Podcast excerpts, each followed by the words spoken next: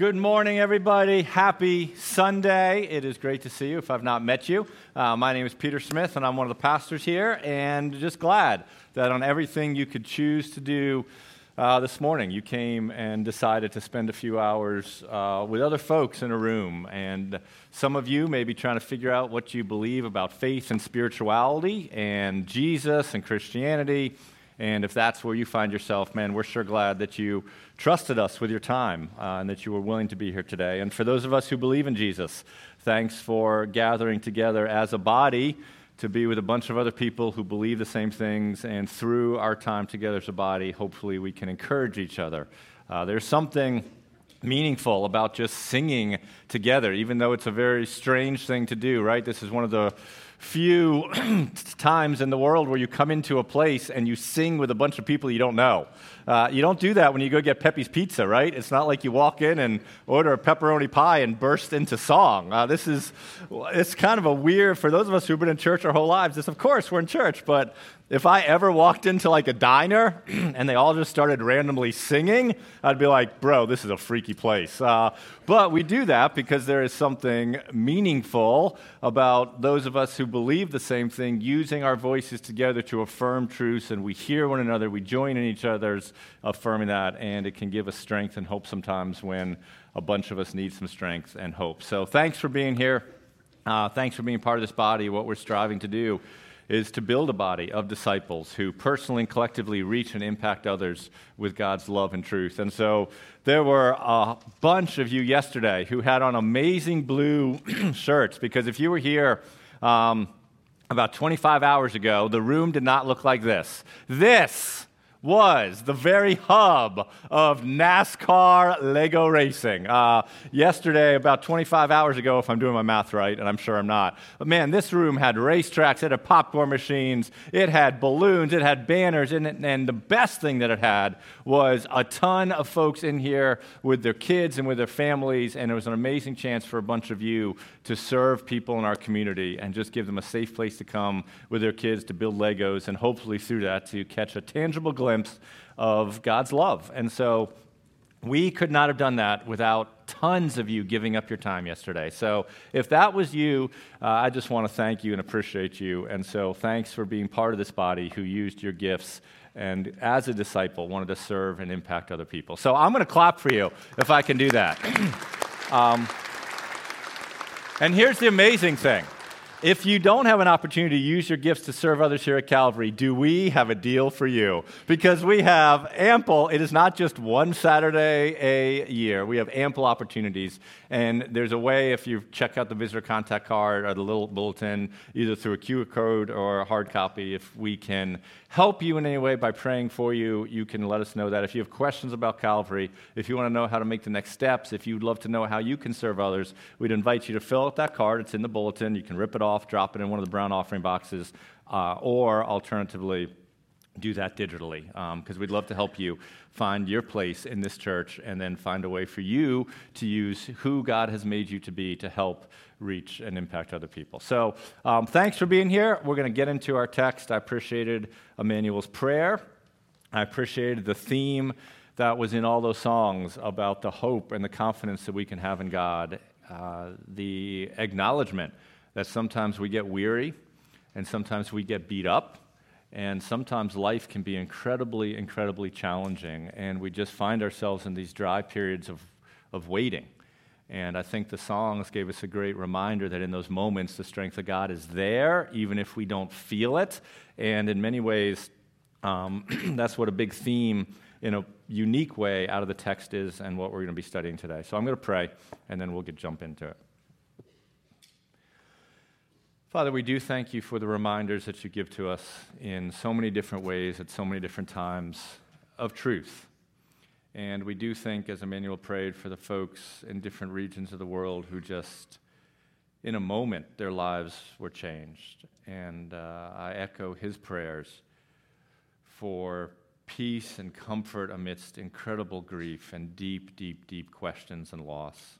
And Father, there's people in this room whose lives have changed in a moment and they are coming to you uh, looking for comfort, looking for encouragement, looking to more strongly anchor themselves to the words from you. And so, Father, I pray that your Spirit will help them to cling to you uh, in the challenges that they face. I thank you that you are a loving Father who knows the exact plan you have for our lives, and you are in control of it all, and you are authoring it all, and um, you tell us you are good.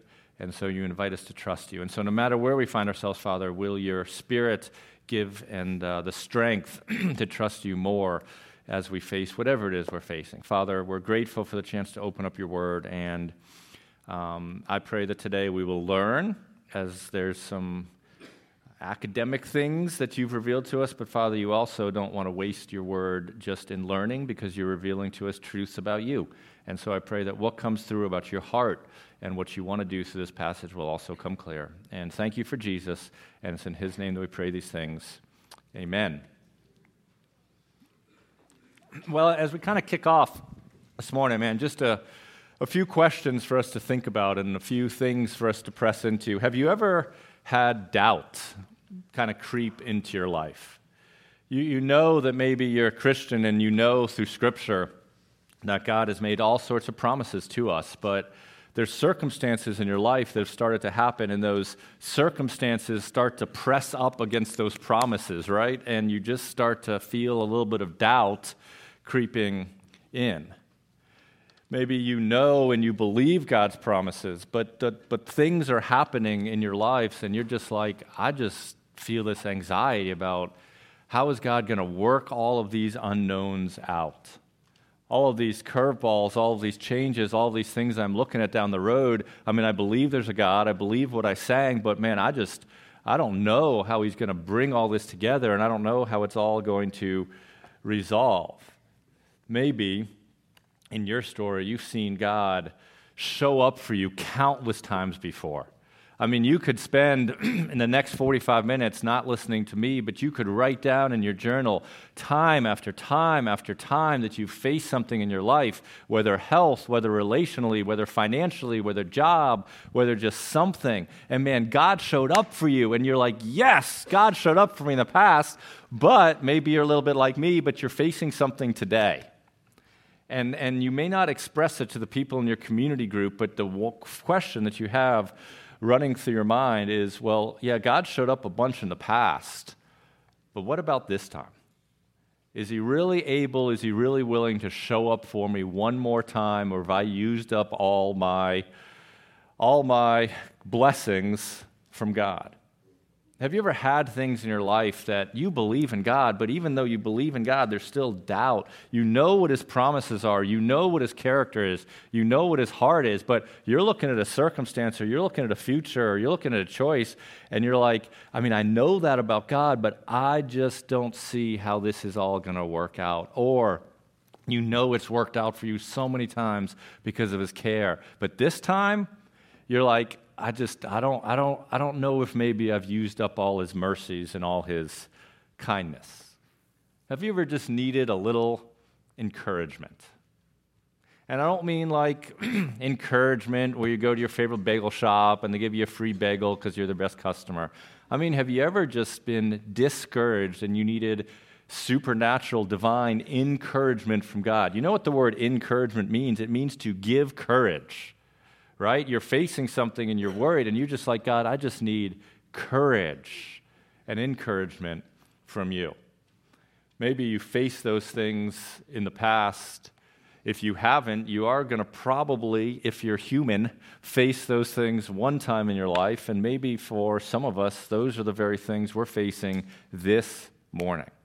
And if you've ever faced those things, or when you face those things, or if you're facing those things now, then you're going to be able to relate to what the people who read the book and heard the letter of Revelation for the very first time were most likely facing at about where we are in our study. If you've ever had any of those questions or any of those doubts or any of those thoughts, then you can probably relate to the very feelings and questions and uncertainties and emotions that the readers of this letter would have been feeling when they got to where we are about in our text. If you're visiting Calvary, we are in the book of Revelation. It is the last book of the Bible. It is a book that has to do with uh, the first couple chapters were about dysfunctional churches at the time the letter was written, and the rest of the book, under the perspective we're taking, seems to talk about things that are yet to come. It is a very odd study to jump into for your first Sunday, but that's okay because we're glad you're here and we'll all catch up to speed. But we spent a bunch of time to date kind of working through the book and laying the foundation for where we are. What we do at Calvary is we open up a book of the Bible and we work through it chapter through chapter, paragraph through paragraph. We're doing that in the book of Revelation. And like we kind of set up last week, uh, initially, when you wanted to read the book of Revelation, you would not open up a little leather bound Bible and flip to the very last pages that were affixed within that to read Revelation.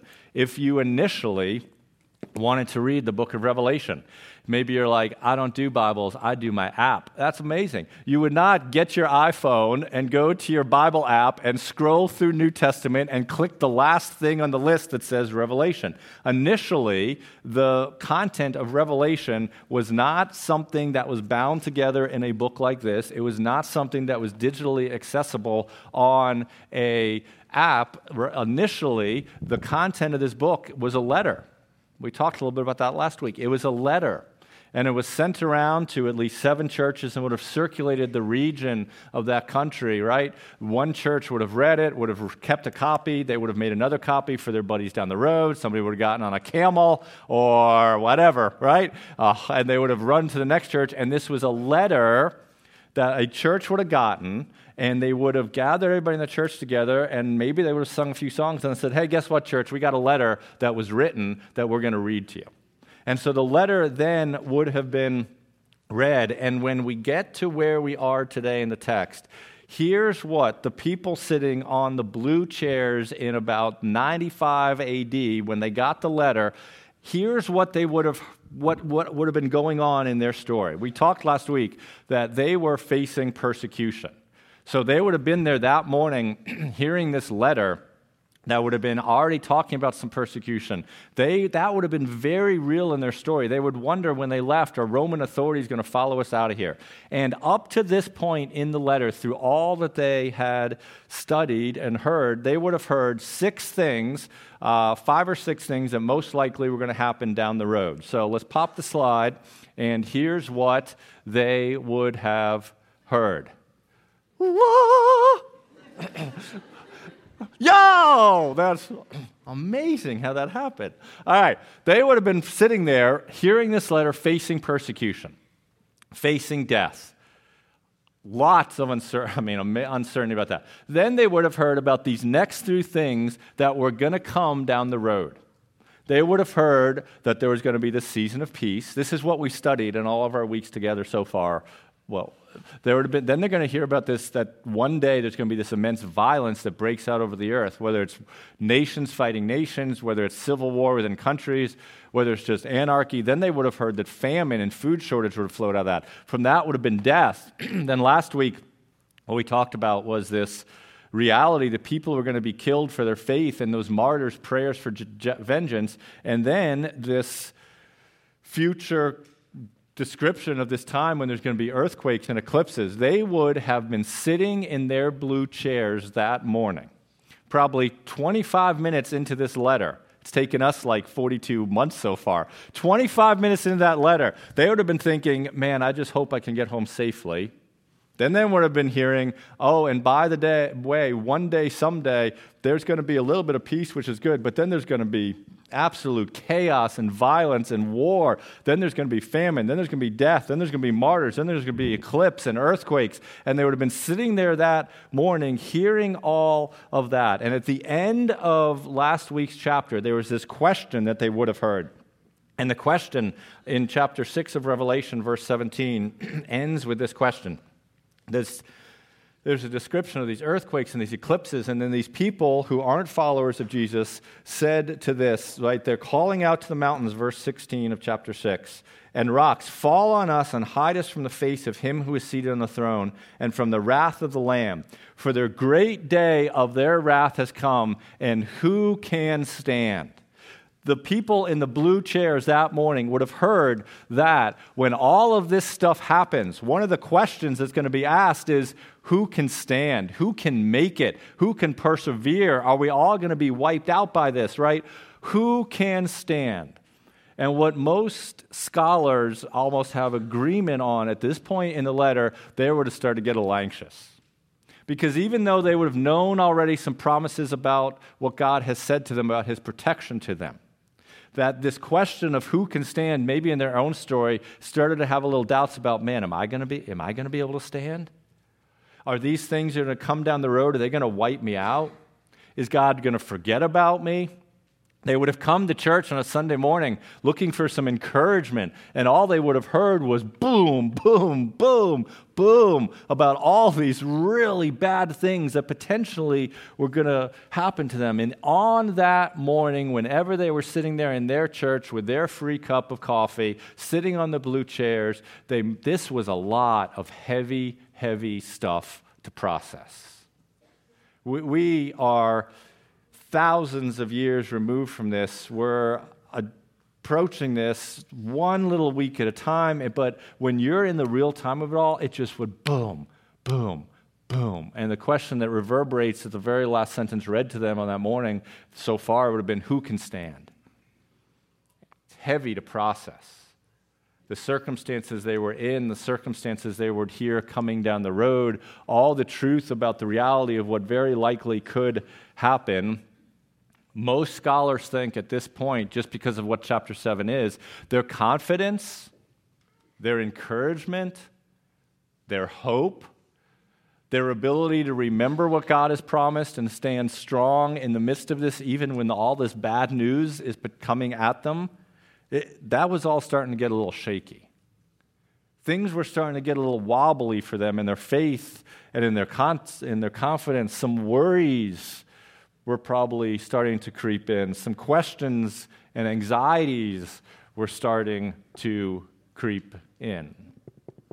And like we started this morning asking about, have you ever been there?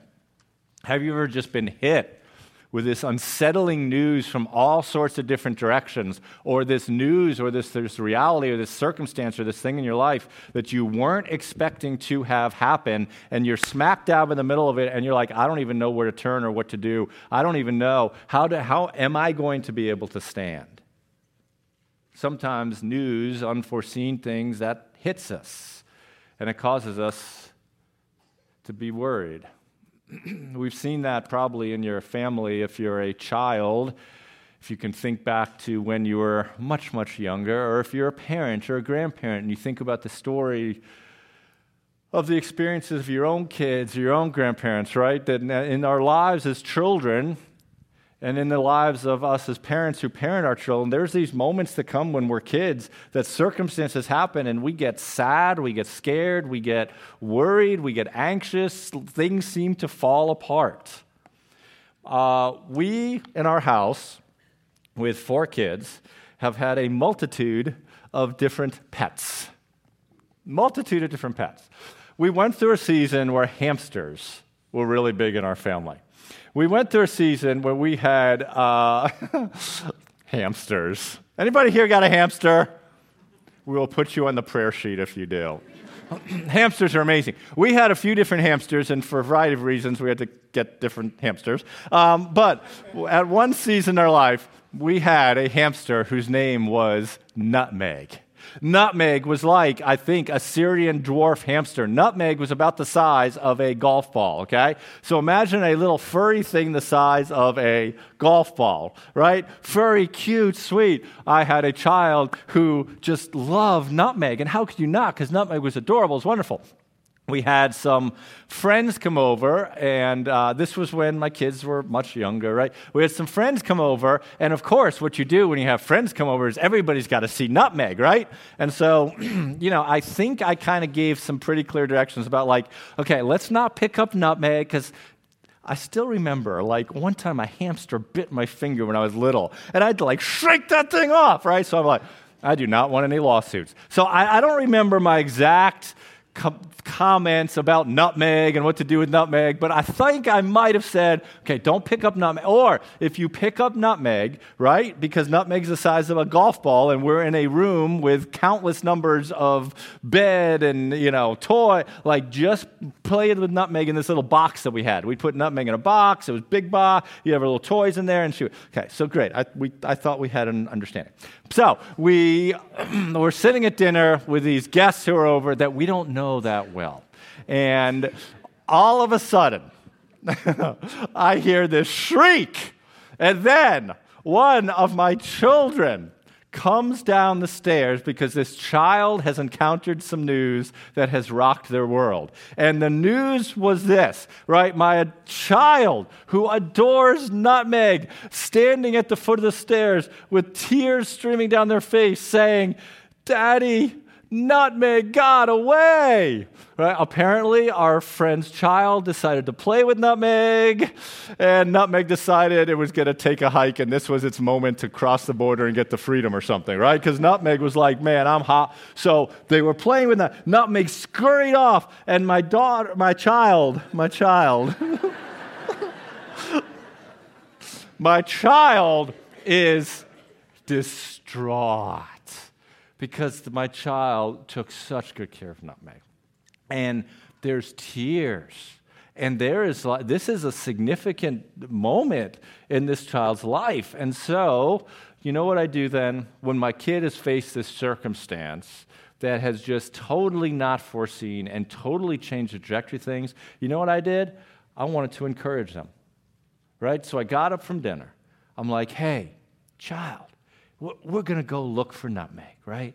I know you're sad, but let's go, let's go look for nutmeg. I try to just calm them down. I try to be present. I try to speak truth and encouragement to them. And I said, come on, let's go get nutmeg. I then, this is true. Sometimes I exaggerate a little bit. This is not an exaggeration. I am walking up the stairs with my child. Come on, let's go, let's go. And I am, I am praying, Dear God, I don't know if you care about, not out loud in my mind, I don't know if you care about hamsters, but you have got to help me find this hamster. I was praying, like literally. We may have even had a nice parent or pastoral moment and prayed outside the door. I don't know. But then I went inside the door and it was like SEAL Team 6, man. I flipped on my night vision. No, I didn't. But man, and guess what? It was a miracle at a moment as I was best, my best, like, you know, I was a parole officer, so I used to track people, right? If you're hiding in the closet, I am going to find you, okay? So I'm like, so I'm in my bed. I'm all of a sudden I see this, I hear this little and I see this little scurry, and I have one chance to capture Nutmeg, and the sovereignty of the Lord Almighty help me capture Nutmeg and return her to safety, right? There was much exaltation and joy in the house, but before any of that had happened, right? When my child was in that moment of sadness and despair and loss and unknown and everything's horrible, nothing good's gonna ever happen because I'm not gonna see nutmeg. As a parent, I'm like, ho, ho, ho, ho, ho. Let's just pause. Let's just pause. I'm here for you. Let's, let's not worry about worst case scenarios. Let's calm down. Let's take a breath. Let remind you of some things, and let's move forward. I paused as a parent to encourage my child who was facing a circumstance that caused all sorts of grief. Maybe you can remember a moment as a kid when you had something happen that was really hard, and your parents or grandparents just paused in that moment to let you know they were there, to let you know that they loved you. Maybe you can remember that as a parent or grandparent, when you had your own nutmeg story and you just paused to get close to your kid to say, oh, let's just take a time out and let me just speak truth and love and encouragement to you. That is what God is doing in chapter 7 of Revelation. God is in chapter 7 of Revelation to the original readers who had been sitting on their own blue chairs with questions and with anxieties and with concerns and with worries and with these circumstances has changed their whole trajectory of the lives. There are a ton of things we're going to see later today that scholars are like all over the board about. There is so much disagreement among conservative scholars, never mind liberal scholars, about what Revelation 7 talks about. But one thing that there is this vast uh, Uh, I would say unan a lot of agreement about is man that that this is a intervening chapter. It is a footnote. It is a timeout, and it is God saying before we go any further, readers, listen, listen. Before we go any further about what will happen or what's coming down the pike, let me remind you and let me reassure you of what I've already promised and what I've already done in the middle of all your questions and fears, time out, readers of the thing. Let me just pause. Let me just drop a footnote. Let me just pull you aside. And I know all that stuff has freaked you out, but let me just look you in the eye and kneel down to where you are and let remind you of what I've promised you and what I have already done in furtherance of that promise. So, over the next two weeks, we're going to work through chapter 7. Again, um, I'm loving putting this series together, but I'm really trying to balance, like, you know, making sure we're pacing it well for all of us because I don't want to hit like really hard things with two minutes left in the sermon. So we're gonna, well, there's no rush, right? I'm the guy that puts together the preaching calendar, so we could be here till 2037. Who knows? Could be. I could be 112 years old still talking about Revelation chapter 8. Open up your Bibles. All right, I'm going to read to you all of Revelation chapter 7. And then we're going to work through the first about, I don't know, 12 or so verses today, and then next week we'll come back with the next text. But here's what we read. This is the timeout. This is not now in the chronology of Revelation. This is a pause. This is a footnote. This is a parenthesis. And here's what it says After this, I saw four angels standing at the four corners of the earth, holding back the winds of the earth, that no wind might blow on the earth or sea or against any tree. Then I saw another angel ascending from the rising of the sun with a seal of the living God, and he called with a loud voice to the four angels who had been given the power to harm the earth and the sea, saying, Do not harm the earth or the sea or the trees until, important word, we have sealed the servants of our God on the foreheads. And I heard the number of the sealed 144,000. Good luck with what that means in the next 10 minutes, but we'll get there. Sealed from every tribe of the sons of Israel. 12,000 from the tribes of Judah were sealed. 12,000 from the tribe of Reuben. And then 12,000 from a bunch of other tribes. And then verse 9. After this, I looked, and behold, a great multitude that no one could number from every nation, from all tribes and peoples and languages, standing before the throne and before the Lamb, clothed in white robes. With remember that word "standing" is important because the question that's setting all this up is that question at the end of six, like, man, who's going to stand? Who's going to stand through all this? So there's vision of these people from all tribes, all languages, all nations standing before the throne and before the Lamb, clothed in white robes with palm branches in their hands and crying out with a loud voice, Salvation belongs to our God who sits on the throne and to the Lamb. And all the angels were standing around the throne and around the elders and the four living creatures, and they fell on their faces before the throne and they worshiped God, saying, Amen. Blessing and glory and wisdom and thanksgiving and honor and power and might be to our God forever and ever. Amen. Then one of the elders addressed me, saying, Who are these clothed in white robes, and from where have they come? And I said to him, Sir, you know. And he said to me, These are the ones coming out of the great tribulation. They have washed their robes and made them white in the blood of the Lamb. And then this next passage, aligning with what Emmanuel affirmed in his prayer about what God has in store for us one day. Therefore, they are before the throne of God and serve him day and night in his temple. And he who sits on the throne will shelter them with his presence. They shall hunger no more, neither thirst no more. The sun shall not strike them for any, nor any scorching heat, for the Lamb in the midst of the throne will be their shepherd, and he will guide them to the springs of living water, and God will wipe away every tear from their eye. This is a loving father getting in front of his people saying, Time out. Let me tell you some things to encourage you in the midst of what you're facing. This timeout text starts with this uh, a vision, right? A description of God holding back judgments in verse 1 of chapter 7. After this, I saw four angels standing at the four corners of the earth, holding back the four winds of the or earth. Now, again, if you're just jumping in with us, Revelation is such a book filled with such imagery and metaphor and symbolism. And in this case, uh, these winds that are coming on the earth, right, they're symbolic of this judgment. And so what's happening is that there's these angels holding back the winds. There's these angels that God has said, wait, wait, you wait to hold back judgments on the earth, that no wind, that no judgment might come upon the earth or sea or against any tree. So, what's going on is God saying, Look, I'm going to hold back judgments on the earth until a specific thing happens. And that specific thing hap- that happened is in the very next couple of verses. Then I saw another angel, verse 2, ascending from the rising of the sun with the seal of the living God.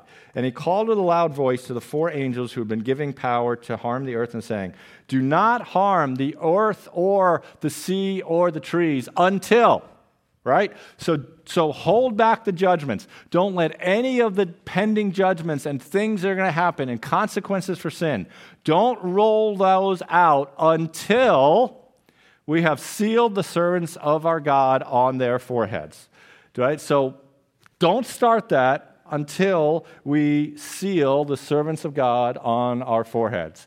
Today, if you are bored by the Super Bowl, or uh, you're not a big Rihanna fan, then uh, write down, or if you just want to know more about the text, actually, write down Ezekiel chapter 9, okay? Because what a lot of folks think about is that this is a very similar thing being described to Ezekiel chapter 9, where God's people were sealed in a unique way before really bad things happened, and because of that sealing, they were protected. So, Judgments are being held back. Nothing bad's yet allowed. Well, bad things aren't yet about to happen, allowed to happen, until there's this sealing of the servants of God on their foreheads.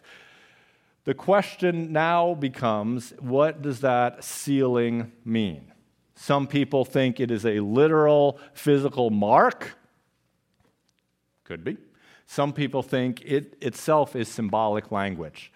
There are times when in the New Testament, baptism is referred to as a seal. There are references in the New Testament to the Holy Spirit or Christ being a seal.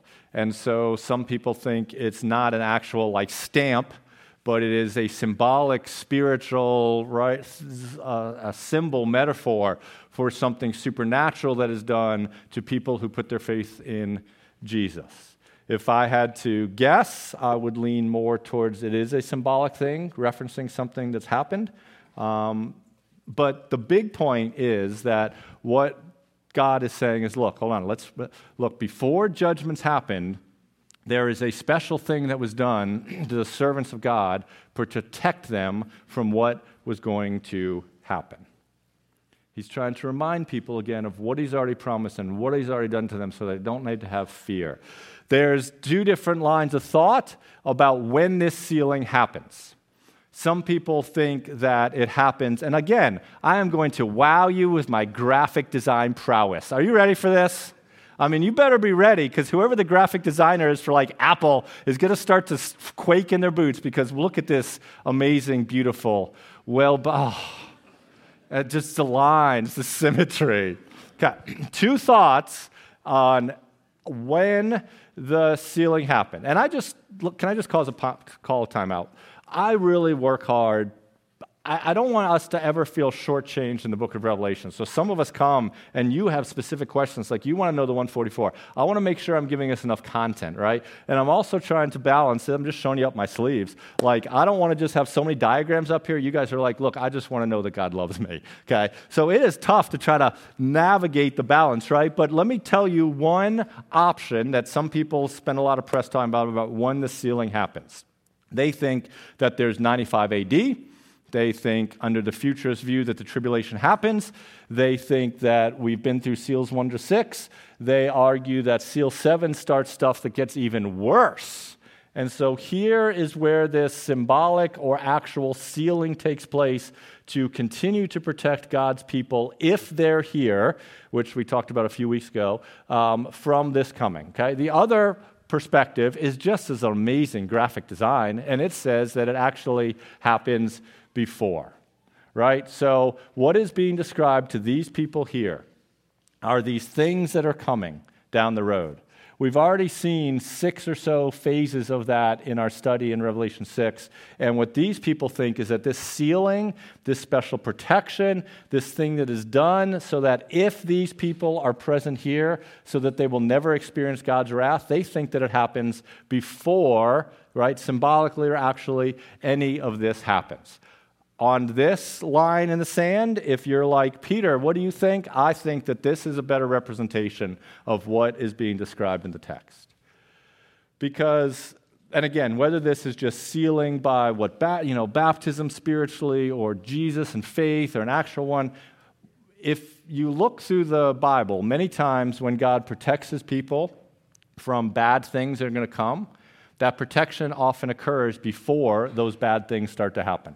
If you read Ezekiel chapter 9, Ezekiel chapter 9, there's all sorts of bad things that happen. The protection happens before. If you think about, if you know the story of Noah and the ark, it was this period where God's judgment came on the earth, and there were a certain group of people who were protected. But that protection happened before the really bad things started to happen. So I think there's this pattern or precedent of God uniquely protecting his people before a moment where he judges for sin, and they don't get any of that judgment. They're protected before any of that happens. I think precedent sets it up. Plus, the whole purpose of this chapter is to provide encouragement to his people.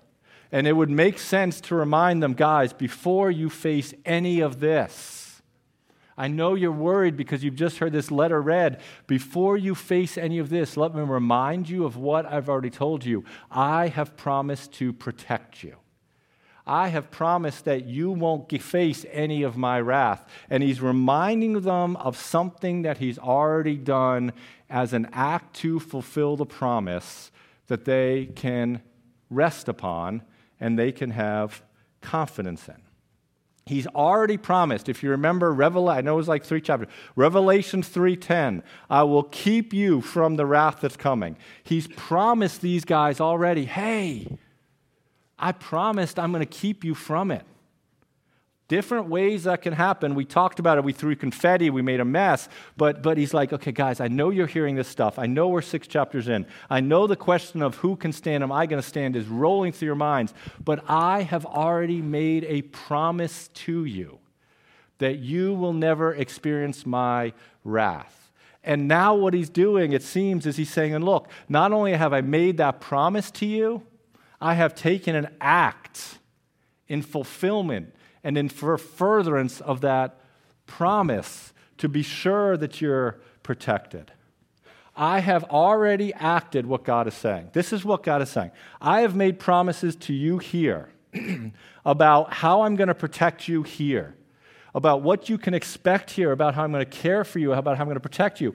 And I have already taken an act to fulfill that promise towards you. I've already done something now to make good on that promise. And so, here, guys, don't forget, don't worry, don't freak out about all this because remember what I've promised and remember what I've already done.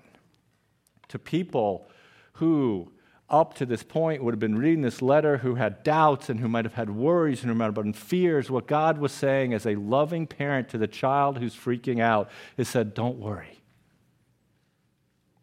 Don't worry.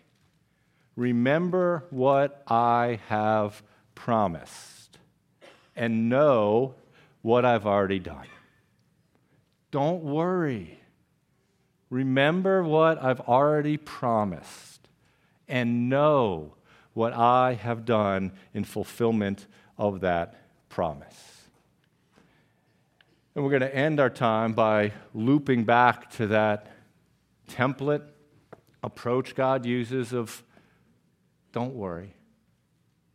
Don't worry. Remember what I've promised and know what I've already done to make good on that promise. And we're going to think about this again at the end, but before we move into the next part that we move into, maybe this is just where you need to pause this morning. Maybe you just need to pause here. I'm going to give you a chance again, don't worry. But if you're anxious this morning, if you're uncertain this morning, if you don't know what's going to happen this morning, you don't know why it's happening this morning, if life is not working out according to the script that you wrote, and just FYI, it never does, then maybe what God wants you to be anchored to is the same approach that He used to anchor these people, and maybe through the way that He tried to console these children of His that He loved, is the same approach He's trying to give to encourage you this morning, where He's saying to you, Don't worry. Remember what I've promised and know the way that I've already acted on that promise and what I've previously done. God wants to encourage them, and God wants to encourage us. We, we then move into this very uh, the general concept of seeing the saints, then there's this very specific clause that we could spend literally the next months talking about. I'm not going to spend months talking about one clause. But in the very next verse, uh, verse 4, there's this, there's this reference to these 144,000 people. 144,000 people. I would not be doing you justice as the guy explained the test if I just dodged over it though that would be a lot easier, but we're not. 144,000 is actually uh, really interesting because if you have any friends who are Jehovah's Witness, this is a huge part of their belief system, okay? So maybe you've never heard it in Calvary Church before, but if you've ever had a Jehovah's Witness come to your door or read any of their stuff, man, you're gonna, they're, all, they're all about 144,000. And so, what in the world is it? What do we need to know about it? What, if anything, does it have to do with God trying to encourage us? So, grab a sip of your coffee, get one last caffeine bolus, stat, and let's press into 144,000. You ready? Good, because we're doing it. It's not a democracy. We're pressing on. Some of you are like, no, we're not ready. Can we quit and go make our bean dip for tonight? Not yet, because we got to talk about the 144,000. So here is what happens in verses 4 through 8. So there's this idea of the sealing. And then it says this And I heard the number of the sealed, 144,000 sealed from every tribe of the sons of Israel. And then it walks down all these tribes and it says 12,000 from this tribe, 12,000 from that tribe, 12,000 from that tribe. So there's two questions we need to ask about this 144,000, okay? First question is this, and we're going to first question is this, is is that 144,000 a literal number or is it symbolic? Is it literally saying that I've counted one, two, three, four, five, six, seven, 143,000, 144,000? Okay, is it a literal count or is it symbolic? Okay, need to know that. So some people will say it's symbolic, and they will look to these various reasons. They'll point out that certain number in the Bibles, Bible are used to indicate completeness. And they'll say that if you look at the way that the number 12 is used and the way the 1,000 is used, that those are examples of some numbers in the Bible that are a group, a number of things that are fully complete. And everything that was to be there is there. So they'll talk about the 12 disciples. Jesus wanted 12 disciples, got 12 disciples. When there were then only 11 disciples, they got another one. Then they had 12 again, and 12 is this unit of that's complete, that's full, there don't need to be any more. Uh, 12 tribes of Israel is another example. They'll point to times when a thousand is used in Scripture to show that there's a group of things that are just complete. Nothing else needs to be added in, nothing needs to be taken away. It's good.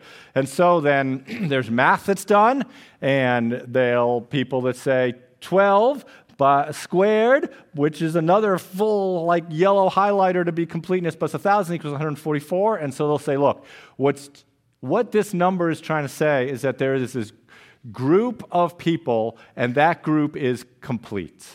That group has everyone in there that needs to be in there. There's nobody in there that, you know, there's nobody missing from that group. It is, it is, in the words of the voice, my team is full. If you ever watch The Voice, it ends, you pick these singers, and when it all ends, there's this hoopla. It's like, my team is now complete. This is, some people say, as if God is saying, look, this number right here is complete, is perfect. Other people will say, no, that is not, there's other people will say it to be literal, that there's a very specific number of people mentioned, and there's no reason to take it as a symbol, take it on face value. If we're going to see, we got to talk about the 144 because we're going to see them again a couple of chapters down the road. So they're going to keep appearing. So we need to kind of like, who are these people? What's going on? Um, I don't know. It would be flippant to say flip a coin, then I don't want to be flippant. It's, I don't know. If you pressed me and said my next paycheck depended upon me telling you what it was, uh, I would lean towards it being symbolic. I would lean it to be towards God trying to convey that there's a group of people that are complete and full and fully assembled and fully present because when you look later at how it's used, it seems to be referencing a group larger than just 144,000. Um, but I could be wrong, okay? But I would lean towards it saying symbolic. But then there's this second question of okay, that's great. There's these 144,000. Well, who are they? Who are they? Jehovah's Witnesses, which we do not align with, right? We believe differently than Jehovah's Witnesses. They will say that those are, there's only going to be 144,000 people who are in heaven. So there is a spiritual place that is not this place, and only 144,000 people are going to end up there. And all the rest of the people, under their belief system, who have an understanding of Jesus, will be here, but they're not like the elite ones, okay? That's not a biblical view, but that is what you would hear from some of the Jehovah's Witness faith. Uh, the question will kind of, when you break it down uh, among kind of our approach to Scripture, who are these people? There's two approaches. One is that these are Jewish Christians being specifically referenced. And so what's going on is, is this idea that, look, I've sealed all Christians, I've protected them, but man, now I'm going to get the microscope and I'm going to drill down on a specific group of Christians who are Jewish Christians. They will point to the fact that these folks are sealed from every tribe of Israel, that there's specific Jewish tribes named, and what people who fall into this will argue is, or suggest is that these are a special group of Jewish Christians. So all Christians are shield protected. But then you drill down with a microscope to this special subset of that, and these are special Jewish Christians that will have this special uh, role or opportunity during the tribulation. Okay? And the next idea of who these people are are that essentially they're just all Christians. They're just this reference to all Christians, and within that are Jewish Christians. And what God is just trying to say is look, all Christians are sealed, and within that group of sealed and complete and perfect Christians are uh, this group of Jewish Christians, right? That the Jews are still part of God's family, the Jews are still involved in this, but that it's a larger reference to the church as a whole. Now, have you ever been to New York City? And had a subway run underneath you. Ever had that experience? You, no? Wow, let me tell you what happens. This will be amazing.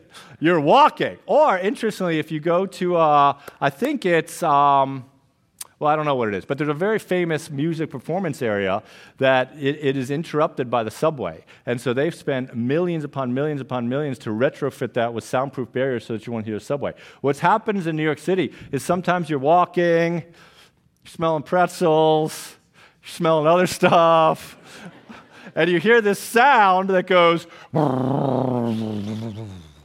and oftentimes underneath this subway runs, right? Underneath this is a subway of so much theology and theological dispute that it would take six months of classes in itself to describe it. Underneath this is the subway of whether the church has replaced Israel or whether the Jewish people still have specific promises that they have yet to receive. We are not going to go into all that, but just so you know that, right? So, two big options about what the 144 are are that they are a special subset of like a SWAT team of Jewish Christians, or that it's this reference to the church of a whole, and God is just saying to us, hey, and remember, my covenant people from the Old Testament are still part and are absolutely engaged and part of that complete number of the church of a whole. Could it be highlighting Jewish Christians? It could. Could it be referencing the church of a whole, of which Jews, God's making sure we remember, are a part? It could be. So there you go, right? We, I can't say with certainty. I can't because the text allows both of those potential options. But, but, and I'll invite the worship team to come up here.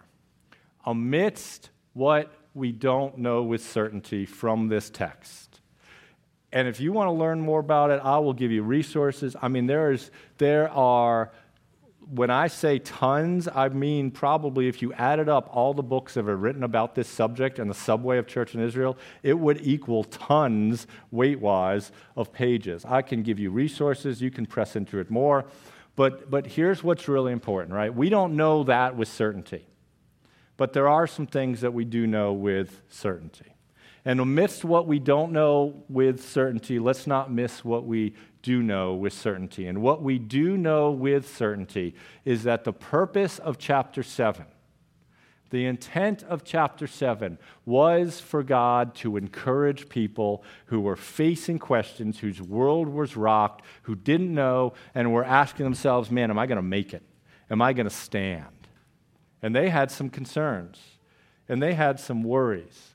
And God wanted to encourage them and pause and kneel down as a loving father and say, Look, I got you. I want to remind you of some things. Two things from that that we know with certainty.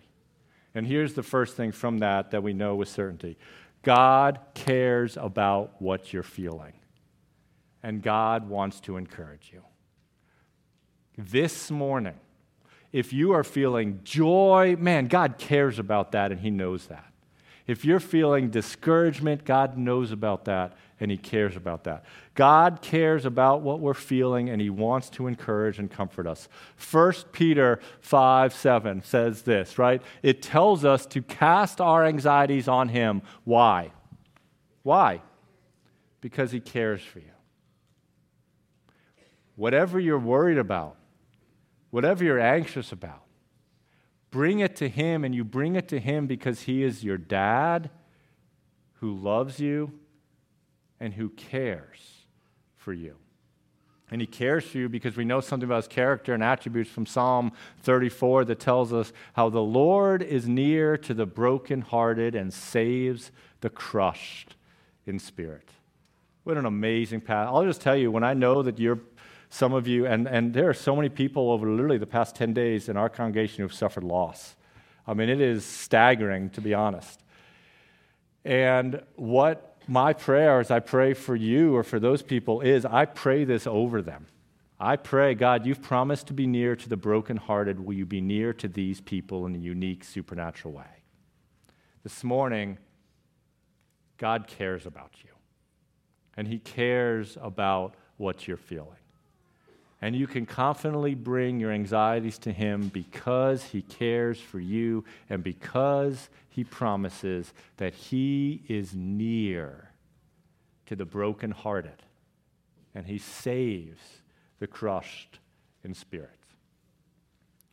God cares about what you're feeling. First thing we know with clarity because his heart was motivation was to show that he cared for these people. Second thing is this it's what we talked about before, but it's this amazing thing that he does to try to get these people, right? He, if you're anxious or worried, the way that he encourages them is a source of encouragement to you. What he does is he kind of says, Look, remember I promised you, I've promised that you're never going to face wrath, and look what I've already done. And so this morning, if you're going through stuff, if you don't know, an amazing thing for you to do tomorrow morning is to get a piece of paper, get your iPad, do it digitally, do it out loud, do it however you're going to do it. But first, take some time remembering what God has promised. Write down what has God promised. Write it down. Three or four things. Now, again, whenever I say this, you, your promises have got to come from this. It can't be a Tesla. I, do, I know Greek and Hebrew. I do not see the word Tesla in it, okay? So don't be like, oh, God, you've promised me a Tesla. No, he hasn't. Remember what he's promised you. And then the second thing for you to write down on the next page of the journal is man, write down three or four things that he has already done in your past. And those are often the things that God uses to just help jolt us through just a pit of worry and anxiety and just to help, just even for a few moments, just settle us. Settle us. Next week, what we're going to talk about is we're going to get a picture of the final scene. We're going to get a picture as these people are wondering, man, can I stand? Am I going to make it? You know what? God's going to fast forward to us. He's going to show us an example of people who are standing because of his faithfulness and because of his deliverance. And there's amazing promises about the joy that they are experiencing. And that's next week. And I'm excited about it. And I hope that you come back for it. But this week, despite all that we don't know, there is a God who cares about what you are feeling. Remember what he has promised to you, and remember what he has already done. Father, we are grateful that you so personally care for us. And we are grateful that every single thing that every single one of us in this room right now are navigating, are thinking, are experiencing, you know them all, God and you care about them and you're concerned about them and you're sovereign over them and you're more powerful than them. And you are a God who made us, who adores us, who values us, and who wants what is ultimately good for us. And Father, I pray that we can trust that. And I thank you for the hope you give us. I thank you for what you've already promised for us. And I thank you for what you've done for us. And I thank you for how great you are and that we can trust your greatness and your love as we think about our future. Amen.